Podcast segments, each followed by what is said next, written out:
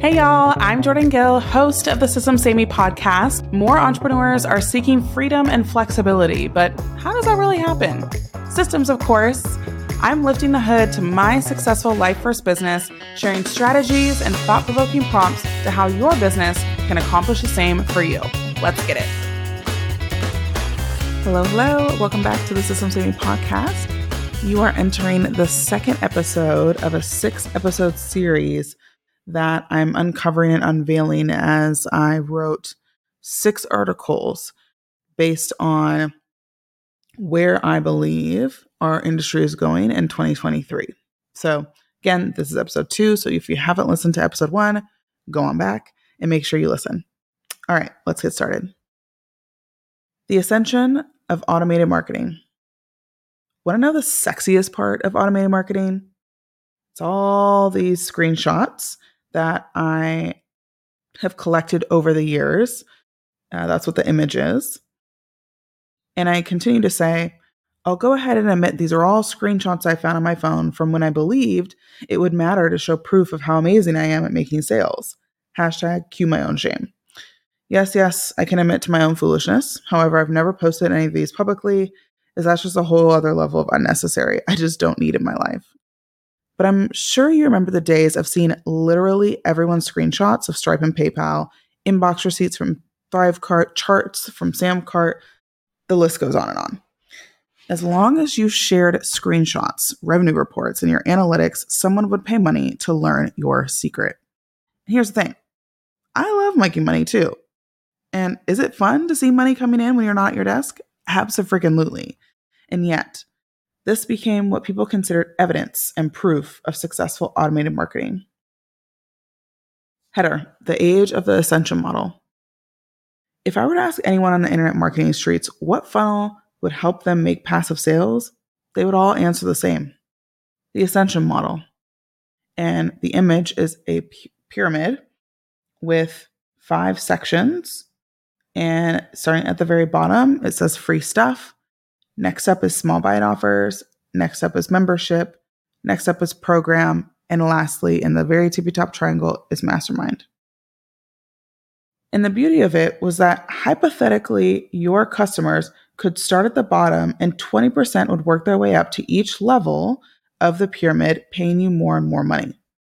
This ascension model was the way to do online business and was born, quote unquote, in twenty fourteen, uh, which was, again, the first heyday of online businesses.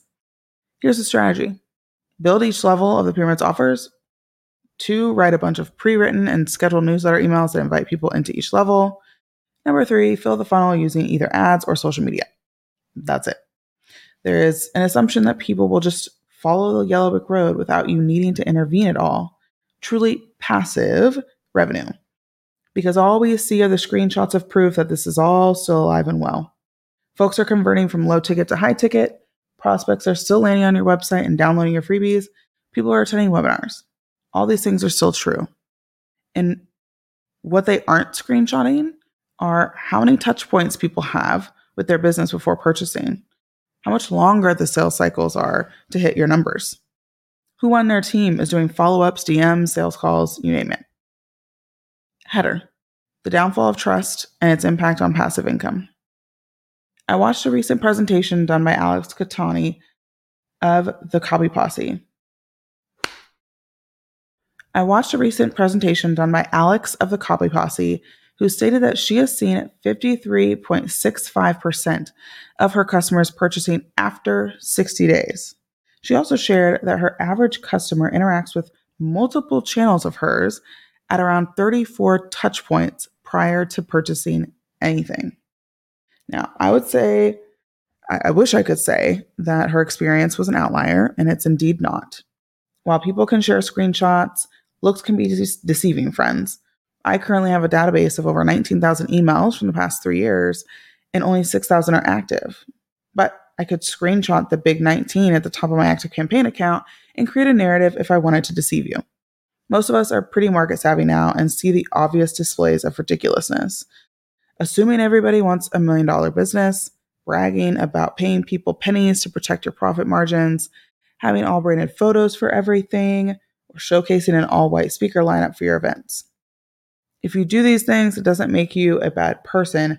It's just what has been passed down, pyramid scheme style, from every internet corridor. And there are other sneakier ways that this pipe dream is alive and well. Everyone has a similar name for their offers. Course, accelerator, program, mastermind. Everyone's messaging is a clone. I help people live better lives. I help business owners make more money while working less. Take your pick on the narrative because they're all the same. Everyone at funnel cacks their way to a basic client journey. What happened to surprise and delight? Everyone's lazy response to time and money objections. Well, you aren't just committed to your business then. Enter worst answer ever. So then the pandemic hit and everyone was uncertain. They craved certainty and security and the sure thing. And that sure thing is what you've been displayed for years versus the new innovative way of doing business. So from twenty twenty and to twenty twenty-two, there was a lot of messaging around proven or tried and true to reposition the essential model. They doubled down on building their funnels, but the very structure of the essential model doesn't account for the one thing, change, which we've had a lot of over the past three years and which none of us can ever escape. This model is extremely linear in nature and doesn't consider when everyone's stuck in their homes for days, weeks, months. It doesn't account for recessions. It really isn't flexible at all. And the business model is no longer valid in the current climate of online business. I'm not one to say things are dead or doomed for the sake of dramatics, but this is a time to reevaluate how marketing and sales happen for our types of businesses. Even if you get some sales without a lift of the finger, it may not be enough to sustain you. Skepticism is at an all-time high. Distrust is the norm. So if a prospect isn't able to speak to someone, whether in messages or a call, before purchasing, forget about it. Unless they are a completely warm audience to you already, it is necessary to create opportunities for conversation and connection when it comes to your marketing and sales. The mirage of automated marketing has vanished, whether you want to acknowledge it or not. The next episode will be titled, Why Automation is Plummeting Your Business Sales. So stay tuned, head on over to the next episode, and enjoy. Thanks for listening to the Systems Saved Me podcast. Make sure to follow us on Instagram for daily advice or LinkedIn if that's more of your jam. Let me know if anything resonated with you by DMing me or tagging me in stories.